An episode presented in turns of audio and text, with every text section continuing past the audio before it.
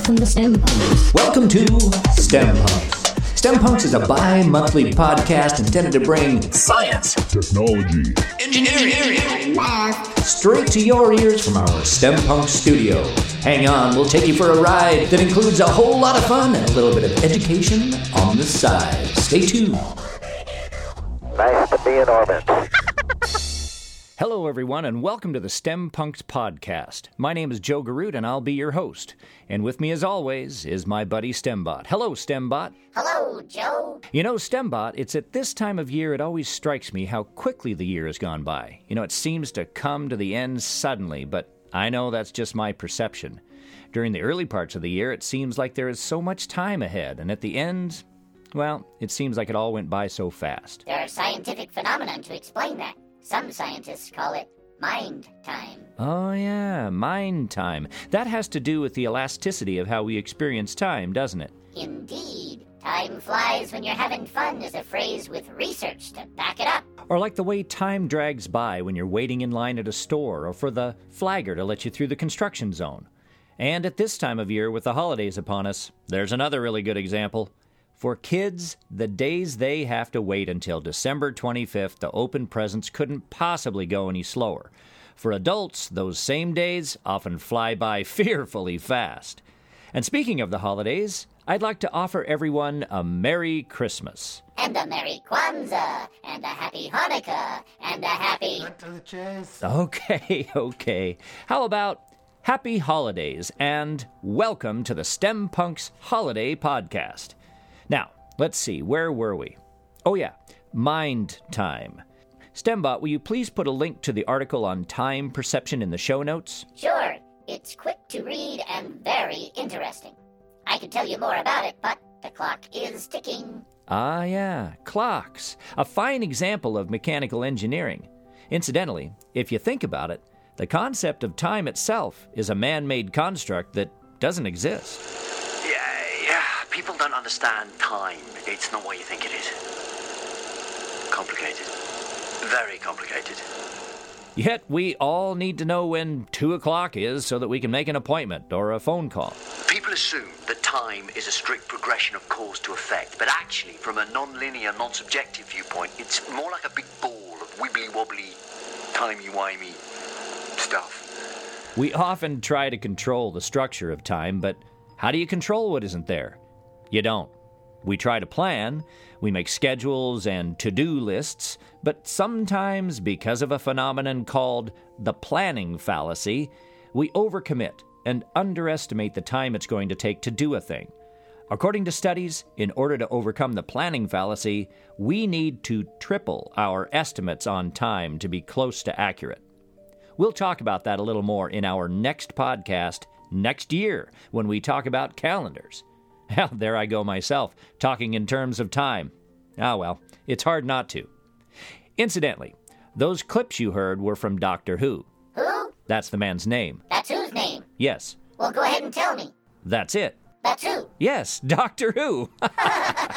that was actor David Tennant in those clips.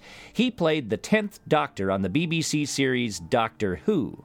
He was attempting to explain time. In the show, he is a Time Lord, so surely he must know. But even to someone who bounces back and forth through time, the concept is still hard to explain. However, it's a great way to plunge into our topic for today. Let's explore sci fi science. Specifically, let's talk about some of the concepts brought up in literature by writers like Philip K. Dick, in television shows like Doctor Who and Star Trek, and movies like Minority Report, Hitchhiker's Guide to the Galaxy, and The Terminator. This may seem like a strange way to get into a show that's about real science, but as you are probably already aware, science fiction is often based on science fact and is also quite good at predicting, or at least influencing, the future. Many technologies we use today are predicted by science fiction.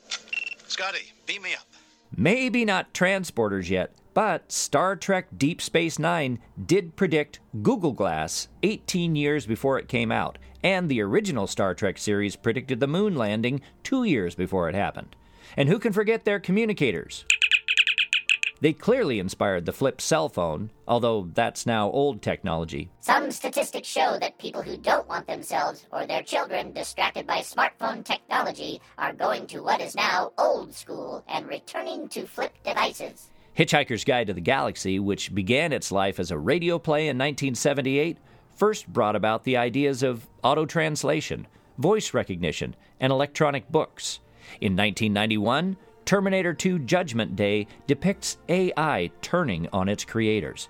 While not anywhere near as dire, not even slightly hazardous, Facebook's experiment with two chatbots saw them create their own language to communicate. 1995 saw the publication of The Diamond Age by Neal Stephenson, which was the inspiration for the Kindle from Amazon.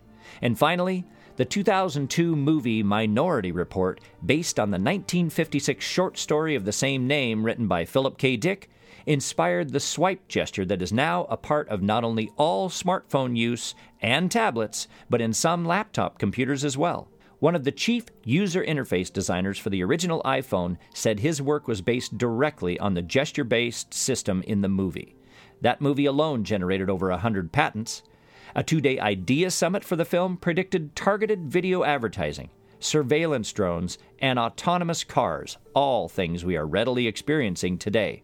Science fiction is a great storehouse of remarkable ideas dreamed up by the strange contemplations of writers. In fact, corporations like Ford, Nike, Intel, Hershey's, the American Society of Civil Engineers, Boeing, and even an indigenous tribe whose language and culture are at risk of dying out are employing businesses like the nonprofit World Building Institute, whose sole purpose is to create scenarios and possible outcomes for the future. Talk about an imaginative child's dream job as an adult. World building is the process of constructing an imaginary world, developing an imaginary setting, and often involves the creation of maps and people for the world. Even colleges like the University of Alaska are using world building to create better education through sci fi.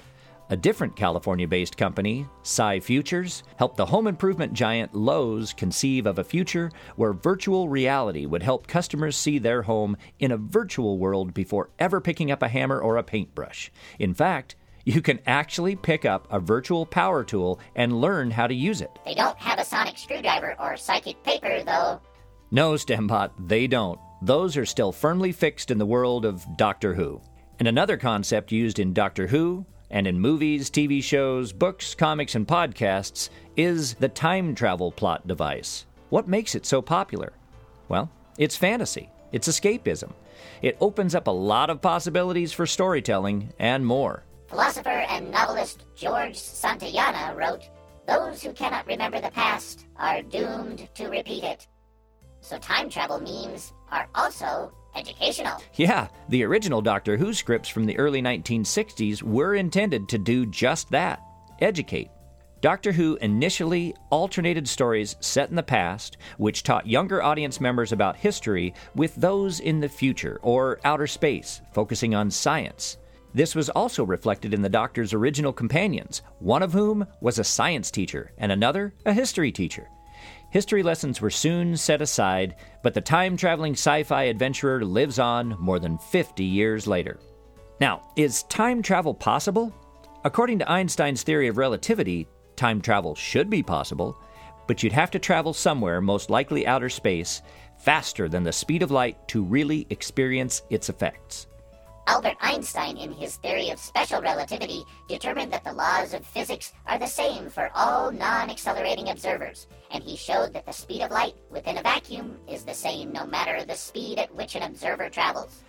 And as a result, Einstein said that space and time were interwoven into a single continuum known as spacetime.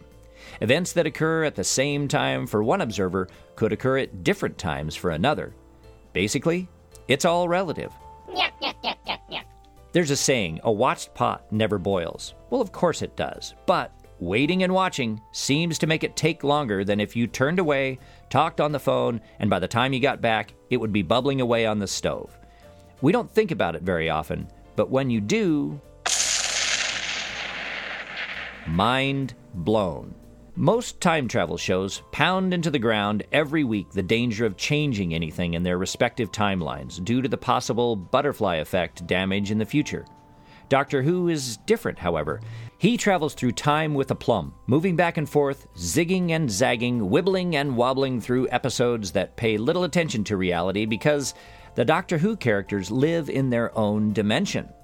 Which is another scientific theory explored in plenty of sci fi memes. The adventures of Buckaroo Banzai across the eighth dimension, superhero comics and movies, Walter Mitty, and Doctor Who. The Doctor can move through multiple timelines, and stories are sometimes resolved by moving from one dimension to another. The Whovian Doctor actually travels in a multi dimensional device called the TARDIS.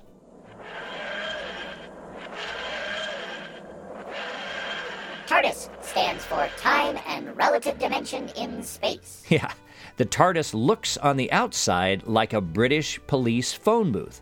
Inside, however, it's much bigger. A whole room full of spacey gadgets that are apparently a living intelligence. In fact, the TARDIS itself once told the 11th Doctor that while it may not have always taken him where he wanted to go, it had always taken him where he needed to go. Kinda like me. Is this real science? Probably not in 1963 when Doctor Who was first conceived, but in 2018, we might think of it as a form of artificial intelligence. Someday you might get into your self driving car that will tell you, You really don't want to make a drunken visit to your ex in the middle of the night. Allons-y. Is it possible for something to be bigger on the inside than the outside? Well, in the movies it is. Mary Poppins' satchel, the Quidditch tent in Harry Potter and the Goblet of Fire, the wardrobe in Chronicles of Narnia. All are explained by interdimensionality. A real world example is a tesseract. In geometry, the tesseract is the four dimensional analog of the cube. The tesseract is to the cube as the cube is to the square. Can't believe I'm here to see this. This is fantastic. Beyond the three visible dimensions length, width, and depth scientists believe that there may be many more. In fact, the theoretical framework of superstring theory posits that the universe exists in 10 different dimensions. These different aspects are what govern the universe. In what dimensional universe did these sci fi writers come up with concepts that ultimately define our reality? I guess the point is that imagination is important. It is the driving force of scientific progress, however you define progress. I believe one of the best concepts in Doctor Who is not science at all, but rather an attitude.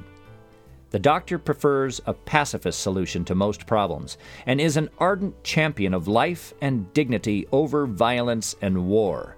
His main aim is to fight evil and oppression wherever he finds it, usually by nonviolent, often humorous means. He carries a sonic screwdriver instead of a gun.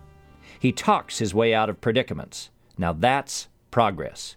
If only we could all live in that dimension. Except there might be Daleks. Exterminate!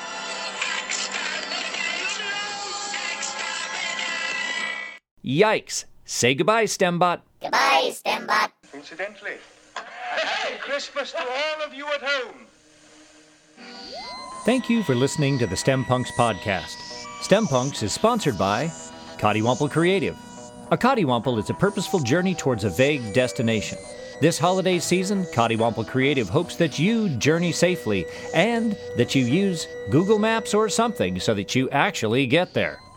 And by our patrons on Patreon. Thank you all so much for your continued support. Without you, this podcast wouldn't be possible. And this week, we'd like to give a shout out to a local nonprofit, the Columbia Gorge Orchestra Association. The CGOA provides exceptional performing arts for the cultural enrichment, learning, engagement, and enjoyment of audiences and participants. You can find them at gorgeorchestra.org.